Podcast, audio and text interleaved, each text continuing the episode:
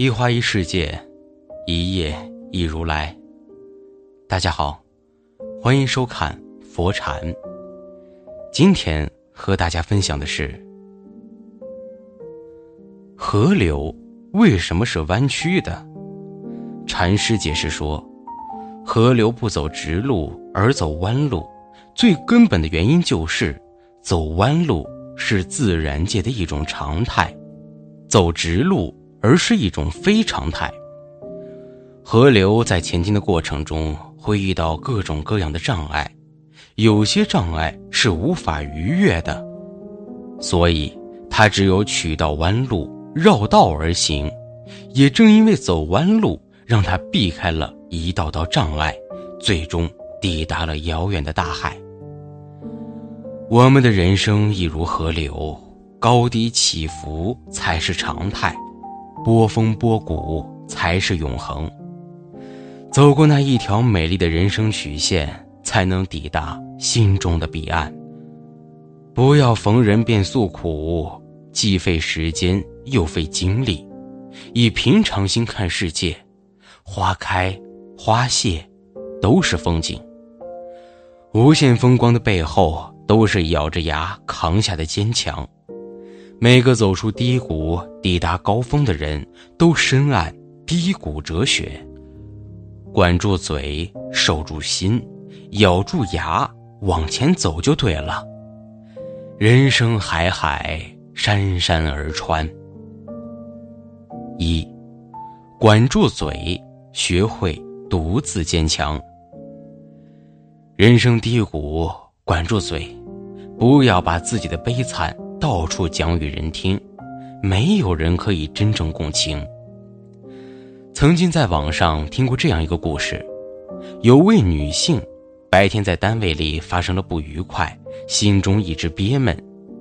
下班回到家，她讲给爱人，爱人当时准备看球，便安慰她：“没事儿，想开些，和我一起看世界杯，散散心吧。”她觉得。爱人为了看球，只是敷衍他，生气回房了。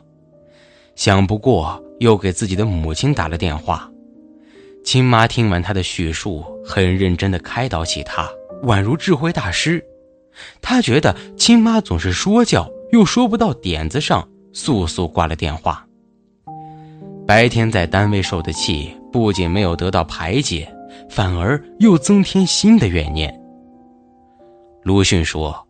人生的悲欢并不相通，连身边最亲的人也未必能共情到你的情绪点，更遑论他人。同事小晴，老公遭遇公司裁员，家里经济情况一下就紧张了起来。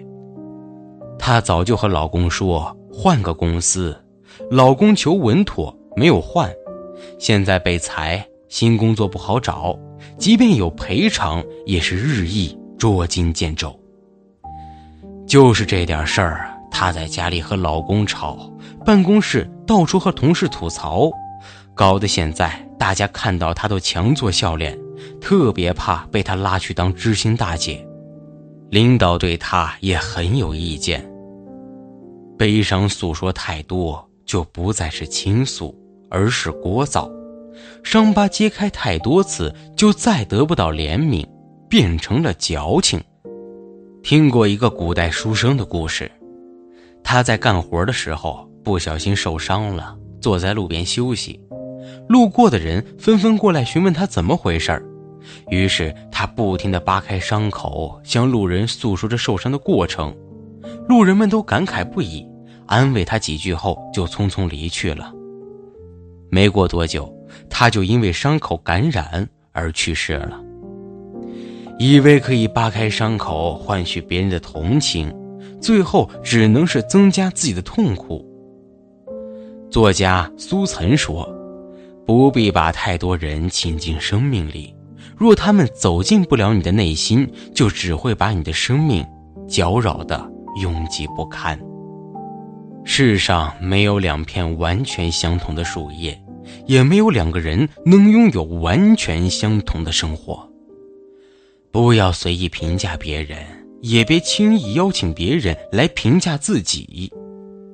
有些事情注定只能自己承受，与其奢求别人的理解和共情，不如管住嘴，学会自己坚强。二，守住心，平常心最可贵。罗曼·罗兰说：“世界上只有一种英雄主义，那就是看清生活的真面目，并且还能够热爱它。”程总入职公司时是销售总监，凭着自己出众的业务能力，半年就做到了销售副总。因为地产行业寒冬来袭，公司战略调整，程总离开我们公司，回到了老东家担任销售总监。时任销售老总是他在老东家时的下属，因为在这个行业有点名声，外地一家新建公司向他抛来橄榄枝。他去了，职位是销售总经理。再次因为市场和公司原因，他离职，回到原来的城市。地产行业没有太好的机会，他转行进入和地产关联的贷款行业，入职到以前下属的公司。又半年过去，他做到了合伙人的位置。十年时间，他几度起落。有两次还是给下属打工，但是他依然充满了激情。他说：“人嘛，总要经历点波浪，平常心就好了。不管什么职位，我都是做销售的，做出业绩最大。人生这么长，有的过，不及的。成败得失都有其自然法则，怀有一颗平常心，才能做到豁达。”积极乐观，人生之路才会愈加宽广顺畅。莫泊桑曾经说过：“人生既不像想象中那么好，也不像想象中的那么糟。”完美诠释这句话的是苏东坡。苏东坡能成为胸怀天下的文人巨匠，和他的仕途坎坷无不相关。苏东坡自嘲。问如生平功业，黄州、惠州、儋州。他一生中三次遭贬，三次被流放，而且流放的地方一次比一次远。现在人人喜爱苏东坡，正是因为在跌宕起伏的人生中，他闲看花开花落，坐看云卷云舒，以一颗平常心面对得失，尽人事，听天命。乌台诗案后，他被贬黄州，生活捉襟见肘，心境湿冷苍凉。在病中，在苦中，他慢慢的流露出幽默本性，参透人生无常。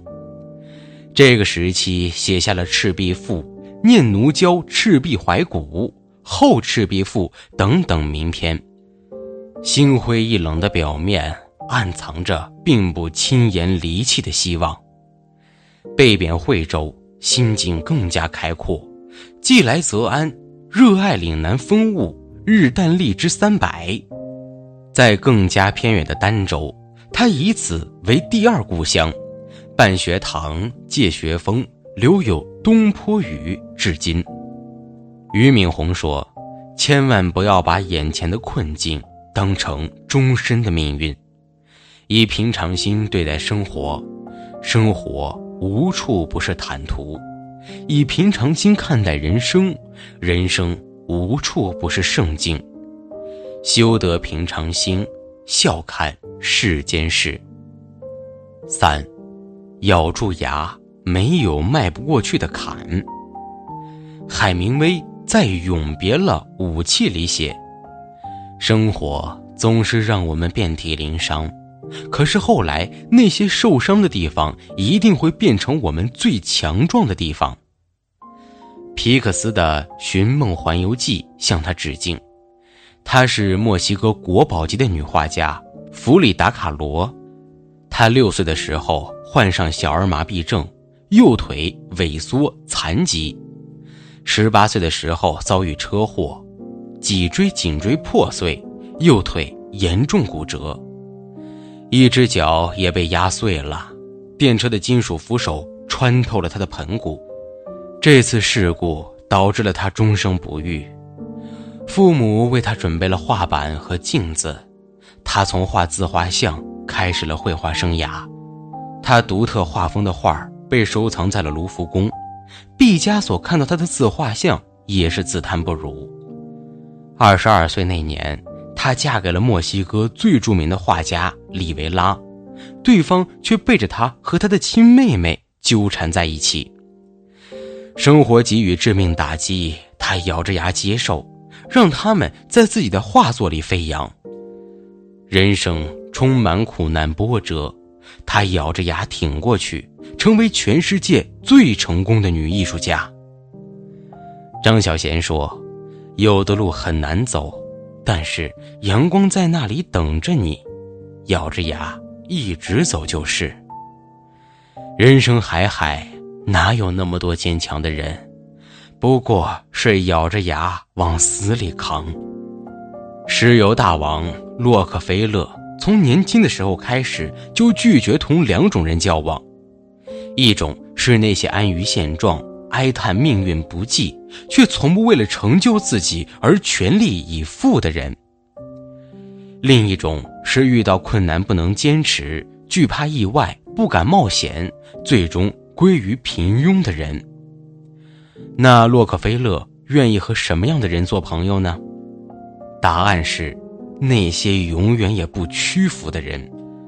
他们绝不屈从于命运的阻力，从来不存顺逆之心，永远挑战逆境，因为他们知道，咬住牙走出逆境，才是通往成功最明智的方向。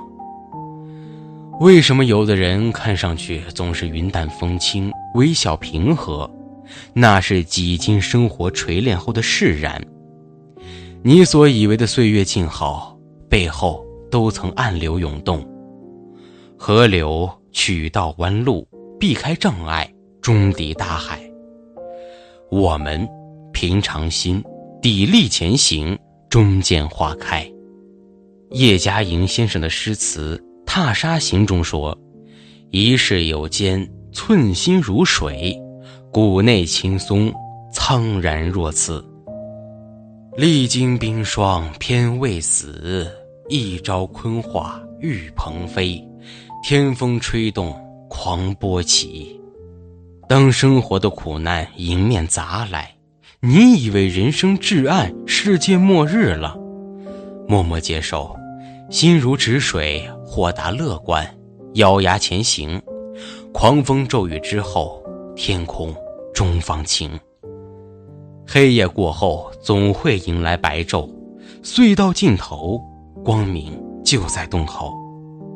问：如何走出人生低谷呢？